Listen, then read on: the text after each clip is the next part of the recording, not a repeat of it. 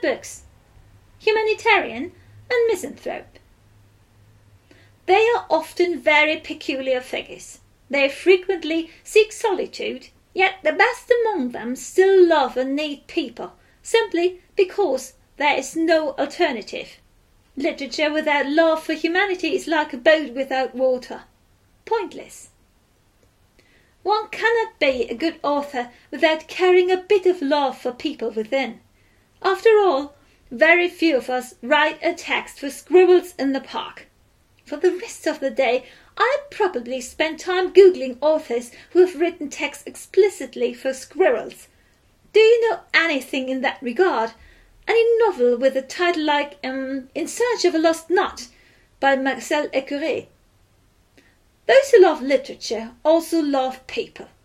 It's a widespread misconception that bookworms, or what we call reading rats in German, have nothing left for people, although that's already a bit too many animal comparisons for a single column. Nevertheless, not a few authors behave more than just a bit strangely in their interactions with fellow humans. Let's not think about lunatics like Michel Houellebecq or mystical beings like Thomas Pynchon and Elena Ferrante. The latter might actually be quite nice, but no one knows for sure. The former definitely falls into the misanthrope category. Authors withdraw from humanity for very understandable reasons while they work, because novels are usually written better in peace not with whining children around demanding Nutella sandwiches immediately, needing help with homework, or urgently needing fresh air.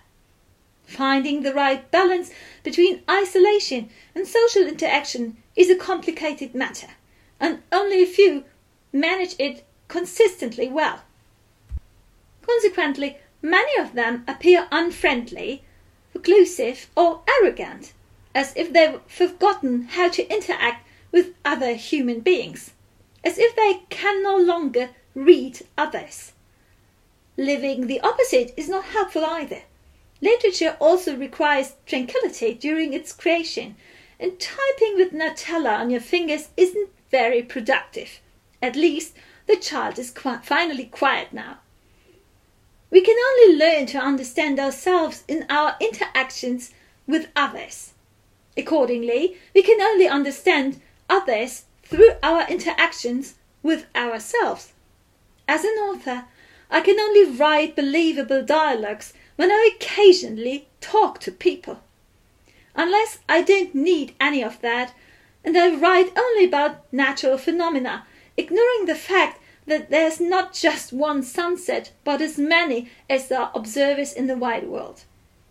Because that's when it's getting interesting. My sunset is surely different from your sunset, and literature emerges from encounters with ourselves as well as with others. You have to like people to be able to write credibly about them. Hence, the notion of reclusive genius is completely wrong. A genius, an exceedingly clever person, would never permanently, permanently turn away from the world because they need it and love it, despite everything.